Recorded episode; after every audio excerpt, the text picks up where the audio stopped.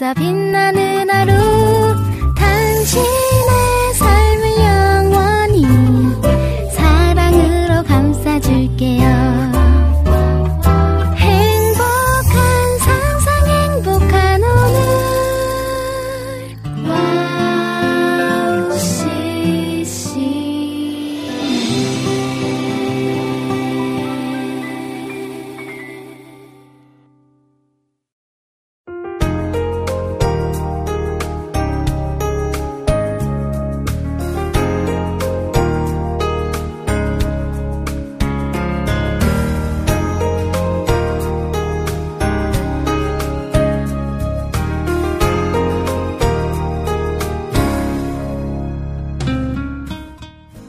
지하철에서 작게 쓰여진 글씨가 눈에 들어왔습니다. 무슨 내용이 써 있을까 궁금해서 또 가까이 봐서 쓰여진 글을 읽었죠.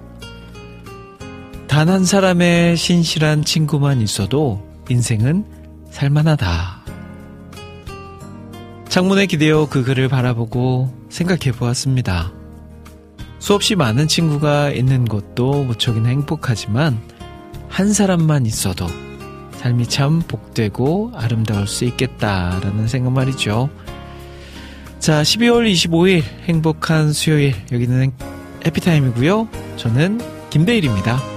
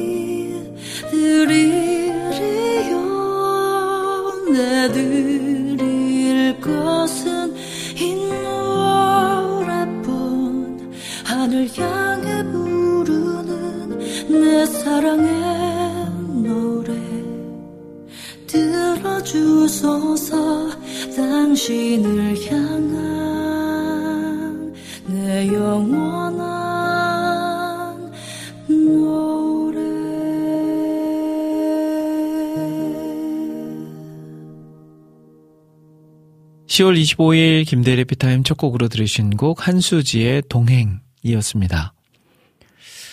제가 어렸을 적에 생각보다 많이 들었던 질문이 생각났는데요. 친구가 몇 명이야? 이런 질문을 참 많이 받았던 것 같습니다. 얼마나 많은 친구가 있는지가 중요하다고 하기보다는 친구라는 화두가 인생에서 중요한 질문 중 하나가 아닐까 생각됩니다. 다윗과 요나단처럼 참 아름다운 우정에 우정이 우리의 마음을 따뜻하게 하는 것처럼 좋은 친구를 만나고 누군가에게 나도 좋은 친구가 되면 참 행복할 것 같네요.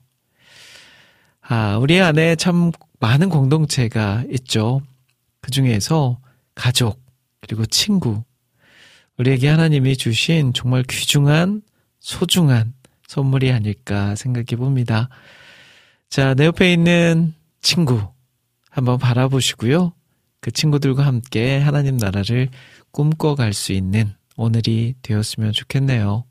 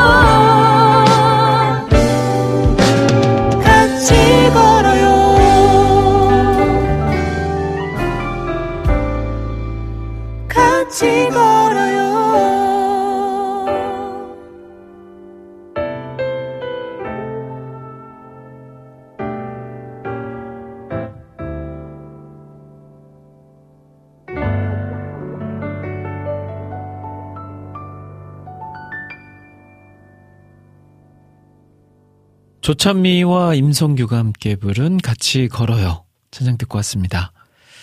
자, 김대일 피타임 수요일 방송 함께하고 계십니다. 화요일과 수요일이 만나는 이 시간 하루를 평안하게 마무리하고요. 새로운 하루를 기분 좋게 시작할 수 있도록 만들어 드리는 시간입니다. 자, 오늘도 여러분들의 마음을 활짝 열고 하나님의 마음을 느낄 수 있는 그런 시간이 되었으면 좋겠네요. 제가 준비한 이야기들과 찬양 함께 나누신다면 분명 여러분들의 안에 그런 평안함과 기쁨과 은혜가 임하지 않을까 싶습니다. 자, 저는 지난 한 주간 몽골에 잘 다녀왔습니다. 저희 와우 CCM이 한 주간 동안 몽골에서 찬양 집회를 열고 왔죠. 어, 총 다섯 번의 집회와 한 번의 특송의 시간이 있었습니다. 어, 다르앙과 울란바타르 두 지역에서 이렇게 여섯 번의 공연을 하고 왔는데요. 어, 저와 함께 한 리민, 러빔, 우리 오주연 목사님, 그리고 우리 김동철 PD님, 그리고 몽골 현지에서 함께한 몽골 뮤지션 강가, 또 통역으로 바트채책 자매가 함께 해줬습니다. 어, 제가 이번에 사역을 다니면서 계속해서 우리 팀원들에게 이야기했던 게, 어, 너무 드림팀이다. 이렇게 손발이 착착 맞고, 또 현지에서 이렇게 딱 서로의 눈빛만 봐도 뭔가를 탁탁탁 해내는 그런 모습이 어, 감히 드림팀이라고 이름을 불러도 되겠더라고요. 하나님 앞에 참 감사한 일들이 많은 그런 몽골 사역이었습니다. 그리고 무엇보다 여러분들께서 기도해 주시고 또 함께 협력해 주셔서 가능한 일이었던 것 같아요. 다시 한번 감사 말씀드리고요. 계속 한국에서도 몽골 방송과 몽골 찬양 앨범 꾸준한 사역으로 이어가니까 몽골을 위해서도 많이 기도해 주시면 좋겠습니다. 자, 오늘 해피타임 코너 소개해 드릴게요. 잠시 후 2부에서는 한 달에 한 권 귀한 책을 선정해서 책 속에 담긴 보물 같은 이야기를 제가 여러분들께 직접 읽어드리는 책 읽어주는 밤 시간 준비되어 있습니다. 자, 그리고 여러분들의 신청곡 사연들도 소개해드려요. 방송 들으시면서 듣고 싶으신 찬양, 나누고 싶은 사연들 언제든지 올려주시면 제가 신청곡과 사연들 보내드리도록 하겠습니다. 자, 그리고 오늘 마무리 역시 끝내주는 이야기로 함께 할 거니까요. 많이 많이 참여해 주시고 응원해 주시면 감사하겠습니다. 자, 그리고 오늘, 어, 여러분들께 또 몽골 이야기들도 쭉 들려드리면서 말로는 그 감동을 다 설명할 수 없지만 그래도 최선을 다해서 한번 이야기해 보도록 할게요. 자, 그러면 저는 찬양 두 곡 이어서 듣고요. 책 읽어주는 밤 시간으로 돌아오겠습니다.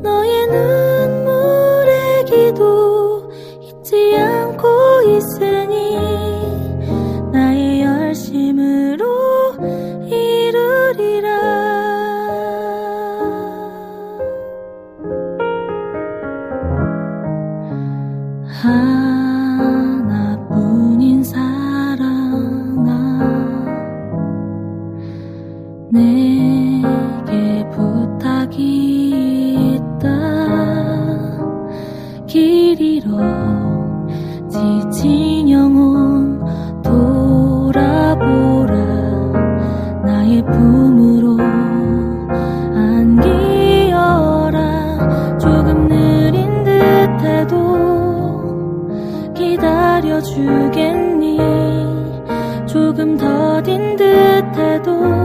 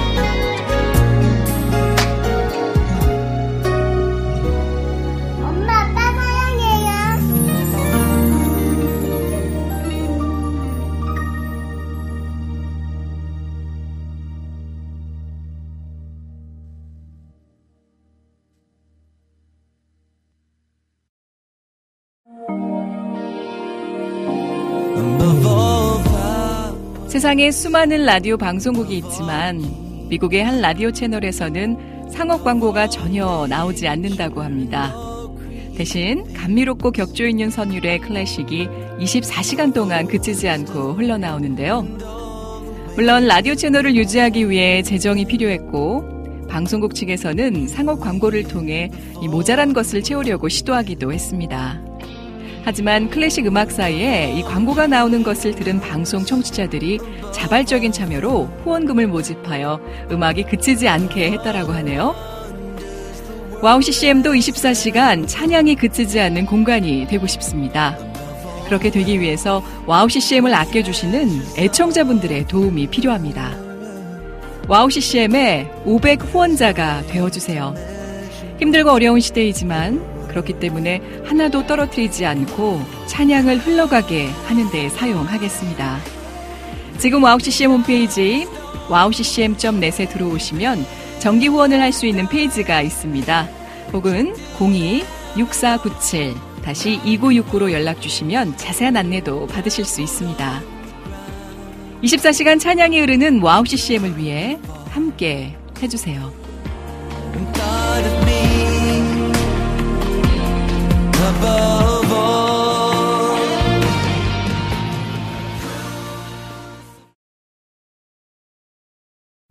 친구야,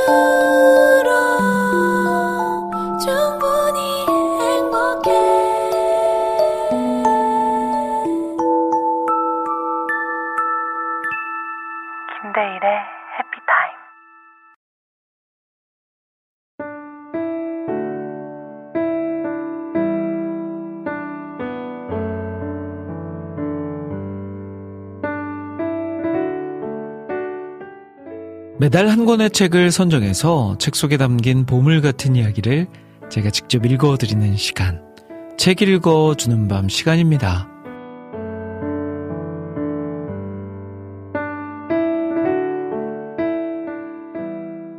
10월에 새롭게 읽어드리고 있는 책은 가만히 위로하는 마음으로 라는 책입니다. 이 책을 쓰신 김영봉 목사님은 돌봄을 잊은 채 삶이 어렵다고 느끼는 모두를 위로하고 공감할 수 있는 이야기를 들려주십니다. 어, 지난 시간에는 우리가 상처받은 이유와 극복하는 방법을 살펴보았습니다. 아, 오늘 두 번째 시간에는 절망의 시대를 살아가야 할 두 가지 이유에 대해서 들어보려고 합니다. 자, 가만히 위로하는 마음으로 그러면 책 속으로 함께 들어가 볼까요?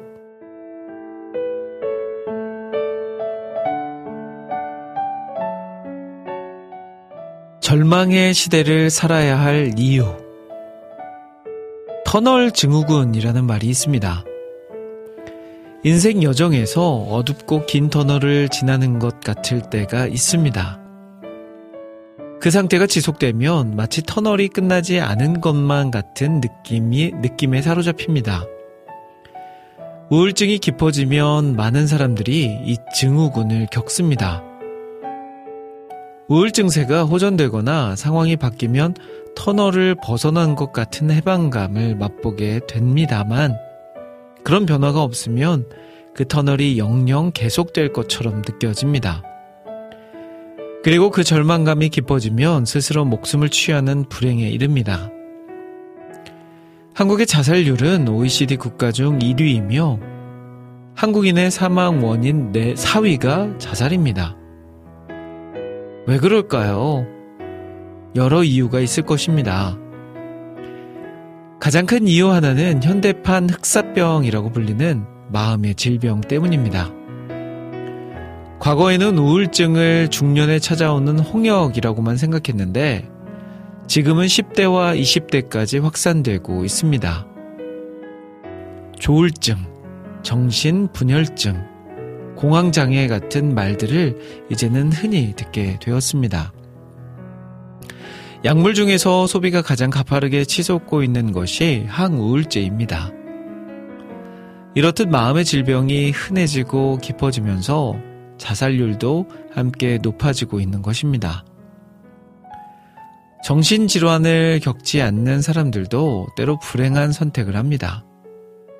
도무지 넘어설 수 없어 보이는 거대한 장애물 앞에서 판단을 잘못하는 것입니다. 절망감이 가장 큰 원인이지요. 수치심이 원인이 되기도 합니다. 얼굴을 들고 살아갈 자신이 없다고 느끼는 것입니다. 성공한 사업가로 알려진 사람들 혹은 유명한 연예인들이 이런 극단적 선택을 하는 경우가 있는데 이는 절망감과 수치심이 겹쳤기 때문일 것입니다. 세상의 정상에 서 있던 사람들은 실패자로 낙인 찍히는 것이 죽기보다 싫을 것입니다. 자존심이라는 것이 그렇습니다. 내려놓고 보면 아무것도 아닙니다. 내려놓고 나면 존재가 깃털처럼 자유로워집니다. 목숨을 걸 만한 대상이 아닙니다. 하지만 내려놓기 전에는 그것이 전부인 듯 보입니다. 그래서 불행한 선택을 합니다. 신앙인은 그런 선택을 할 수 없고 해서도 안 됩니다. 원론적으로 그렇다는 뜻입니다. 믿는 사람은 옛사람을 그 행실과 함께 십자가에 못 박고 무덤에 장사 지낸 사람이기 때문입니다. 자존심은 옛사람의 못된 행실 중 하나입니다. 자존심의 문제가 마음을 흔들 때마다 너 죽었어 라고 사망 선고를 해야 합니다. 그렇게 알고 그렇게 믿고 사는 사람은 도저히 인정할 수 없는 절망감과 수치심에 눌려도 불행한 선택을 하지 않을 가능성이 높습니다. 믿음은 절망적인 상황에 빠지지 않게 만드는 힘이 아니라 절망적인 상황에서 희망을 가지게 만드는 힘이기 때문입니다. 우울증이나 다른 마음의 질병 때문에 자살 충동을 느끼는 경우 혹은 인생의 위기의 절망감과 수치심에 짓눌릴 때 꼭 기억해야 할 진실이 있습니다. 내 생명은 내 것이 아니다 라는 진실입니다.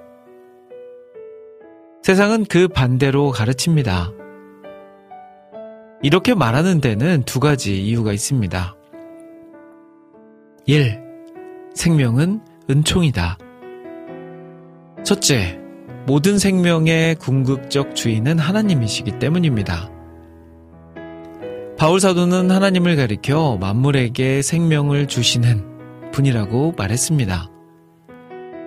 이는 육신의 생명, 즉 목숨만이 아니라 영원한 생명까지 포함하는 말입니다. 하나님은 육적 생명과 영적 생명의 주인이십니다. 그렇기에 욥처럼 주신 분도 주님이시요 가져가신 분도 주님이시니 주님의 이름을 찬양할 뿐입니다. 라고 고백하는 것이 옳습니다. 내 인생은 나의 것이라고 주장할 어떤 자격도 나에게는 없습니다. 이런 까닭에 기독교 전통에서 자살은 죄라고 규정해 왔습니다. 다른 사람의 생명을 해치는 살인이 가장 중한 죄라면 자신의 생명을 해치는 것은 더 큰 죄입니다. 한 걸음 더 나아가 자살한 사람은 지옥에 간다는 신념이 믿는 이들 사이에 널리 퍼져 있습니다. 하나님의 소유인 생명을 자신의 손으로 해쳤으니 용서받을 수 없고, 죄를 지은 다음에 회개할 기회를 얻을 수 없으니 또한 용서받을 수 없다는 것입니다. 하지만 이 신념이 문제를 만드는 경우도 있습니다. 자살한 사람의 남겨진 가족들이 이 신념 때문에 받는 심적 고통은 때로 아주 심각합니다. 사랑하는 사람을 자살로 잃었다는 것도 큰 아픔인데 그 사람이 지옥에서 영원히 고통받는다고 생각하면 얼마나 더 큰 고통이겠습니까? 믿는 사람들이 교리에만 붙들리면 잔인해질 수 있습니다.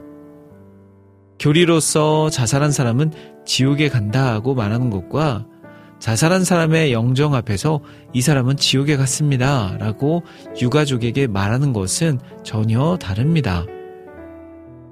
뒤의 말은 하나님의 자리를 범하는 잘못입니다. 한 사람의 구원의 문제는 전적으로 하나님께 달려 있습니다. 우리는 한 사람의 구원 여부에 대해 교리에 입각하여 결론을 내서는 안 됩니다. 결론은 하나님께 속한 것입니다. 우리는 그 교리를 따라 바르게 살려고 노력해야 합니다. 교리는 살아있는 동안에 필요한 것입니다. 죽음의 문턱을 지나는 순간 우리는 모든 교리를 내려놓고 고인을 위해 기도하고 가족을 위해서 위로해 주어야 합니다. 우울증을 앓다가 자살한 경우에는 암이나 심장마비로 인해 사망한 것과 다를 것이 없습니다. 우울증이 이성적 판단을 하지 못하게 만들기 때문이죠. 그런 경우에까지 교리를 들이대는 것은 너무나 무분별한 행동입니다. 우리는 늘 기억해야 합니다. 내 생명은 하나님이 주신 선물입니다. 그 생명을 얻기 위해 내가 한 일은 하나도 없습니다. 그것은 하나님이 주신 전적인 선물입니다. 그렇게 내 생명을 거두어 가는 것도 하나님이 하실 일입니다. 나의 생명이 그렇다면 다른 사람의 생명도 마찬가지입니다. 사람의 생명만이 아니라 하나님이 지으신 모든 생명을 그렇게 대해야 합니다. 이 생명은 관계 안에서 존재한다. 둘째, 내 생명은 내 것이 아니다 라고 말하는 이유는 내 생명은 또한 나를 사랑하고 내가 사랑하는 사람들을 위한 것이기 때문입니다. 하나의 생명은 다른 생명들과의 관계 안에서만 존재합니다. 다른 생명에게서 도움을 받고 다른 생명에게 도움을 주는 관계 안에서만 생명은 존재합니다. 서로가 타자를 위해 존재함으로 말미암아 모두가 행복해지는 것 바로 이것이 생명의 원리입니다. 이 생명의 원리는 사랑하는 사람들 사이에서 가장 잘 보입니다. 사랑은 자기 중심성에서 비롯하는 질병을 치유합니다. 자기 자신에게만 향하던 마음이 사랑하는 사람에게로 향합니다.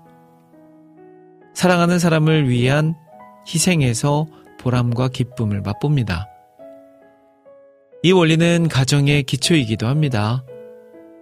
부부가 행복하게 살고 있다면 이 생명 원리가 작동하기 때문입니다. 그러므로 우리는 이 두 생각을 늘 마음에 새기며 살아야 합니다. 내가 얼마나 많은 사람들에게 덕을 입고 살고 있는지가 하나요. 내가 얼마나 많은 사람에게 필요한 존재인가가 다른 하나입니다. 앞의 사실을 기억한다면 늘 감사한 마음으로 살게 될 것이고 뒤의 사실을 기억한다면 책임감을 느낄 것입니다. 다른 사람에게서 받은 은혜, 그리고 다른 사람들에게 대한 책임이 내가 살아야 할 충분한 이유가 됩니다. 이 두 가지만 기억한다면 아무리 어려운 상황이라도 불행한 선택을 하지 않을 것입니다. 나의 생명은 나 자신을 위한 것이 아닙니다. 우리는 사랑받고 사랑하도록 지어졌습니다. 그렇게 나 자신만을 위한 삶은 자신과 이웃을 불행하게 합니다. 반면 사랑받고 사랑하는 인생은 모두에게 행복을 가져다 줍니다. 이것을 기억한다면 위기의 터널에 갇혀 있다 해도 불행한 선택을 하지 않을 것입니다.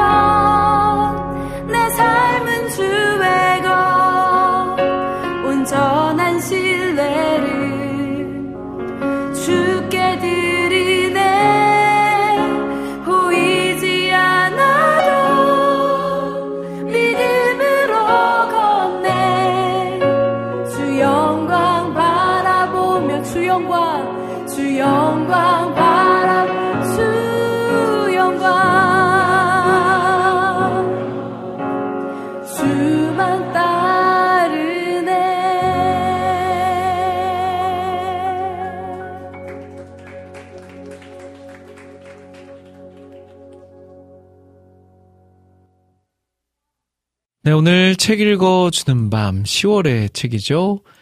가만히 위로하는 마음으로 그 두 번째 시간으로 우리 함께 책 만나봤습니다. 절망의 시대를 살아가야 할 두 가지 이유는 모든 생명의 궁극적 주인은 하나님이시고 내 생명은 또한 나를 사랑하고 내가 사랑하는 사람들을 위한 것입니다. 라고 말하는 대목이 특별히 많은 또 음, 위로와 힘이 되었습니다.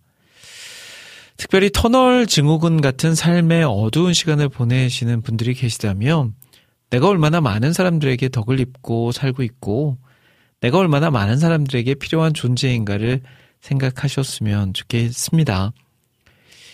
어, 늘 말씀드리는 거지만 우리는 존재 없이 이 땅에 불림받은 자가 없다는 것, 하나님의 다 목적 가운데 있다는 것, 그리고 하나님께 쓰임받는 존재라는 것, 그리고 하나님께 영광 올려드려야 될 존재라는 것을 잊지 않고 오늘도 그렇게 나보다 더 하나님을 위한 삶을 사셨으면 좋겠습니다.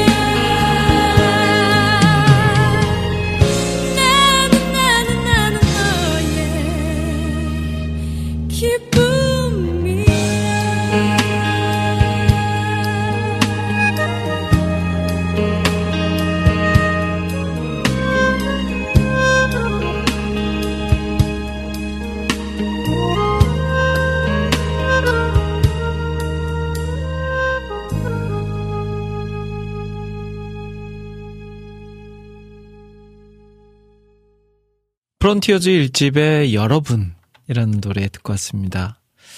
원래 윤복희 권사님께서 부르셨던 노래죠.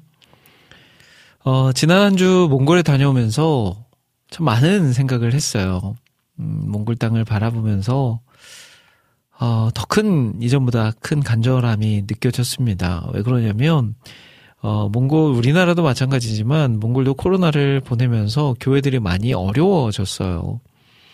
사실 우리나라 같은 경우에는 하나님, 예수님 이런 존재에 대해서 모르는 사람들이 없잖아요. 그것을 믿느냐, 믿지 않느냐의 차이지. 근데 몽골은 좀 다릅니다. 그러니까 모든 많은 신들을 인정하고 그냥 하나님이나 예수님도 그 많은 신 중에 하나 정도로만 여깁니다. 약간 일본과 비슷하죠. 그래서 그들에게 하나님을 전하기 위해서는 그런 신에 대한 존재를 다시 뭔가를 가르쳐야 돼요. 어, 그런 가르침이 있은 후에 그것이 개념적으로 정립이 된 후에 사람들이 이제 믿기 시작하게 되는 거죠. 그런데 몽골에 이제 코로나 이전에 그런 전도와 훈련들이 꾸준하게 있었지만 이제 코로나를 보내면서 그것이 차츰차츰 사라져 버렸습니다. 그러다 보니까 뭐 깊은 믿음을 가진 이들은 교회에 잘 머물러 있지만 그렇지 않은 이들은 코로나 동안 예배가 현장에서 진행될 수 없으니까요. 어, 예배 자리를 떠나게 되고 또 우리나라처럼 온라인이 잘 돼 있어서 온라인으로 예배 드릴 수 있는 상황이 안 돼서 그마저도 못하게 되니까 많은 성도들이 떠났다고 하더라고요. 어, 성도, 선교사님께서 그런 얘기를 하셨어요.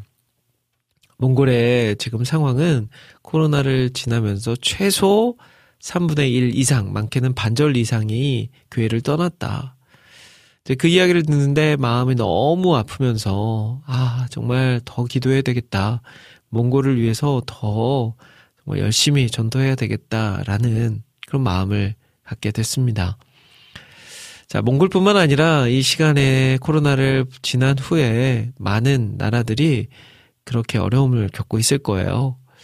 어, 그런 상황 가운데서 우리가 정말 우리 선교지를 위해서 기도하고 또 죄 최전방에서 다시 리셋된 상태임에도 불구하고 다시 일어나서 복음을 증거하고자 애쓰시는 선교사님들을 위해서 또 도와야 되지 않을까 싶습니다.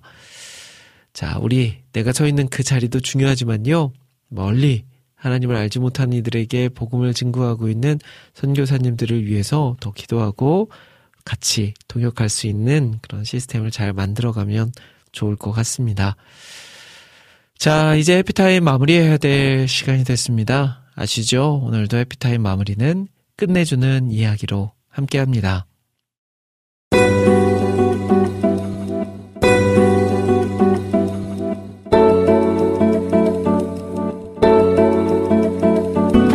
끝내주는 이야기.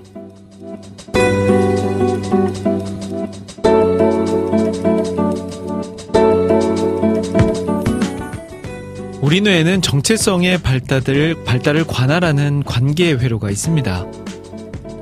이 회로의 기능은 정체성의 전송 과정을 통해 형성된다고 하는데요. 정체성의 오류나 결핍이 생기면 뇌의 관계 회로가 장애를 일으킵니다. 그래서 자신의 정체성과 관계를 본래 하나님의 의도하신 대로 이해할 수 없습니다. 이 관계의 회로를 다시 회복하려면 하나님을 지각할 줄 알아야 하고 사람들과 교류해야 한다고 합니다.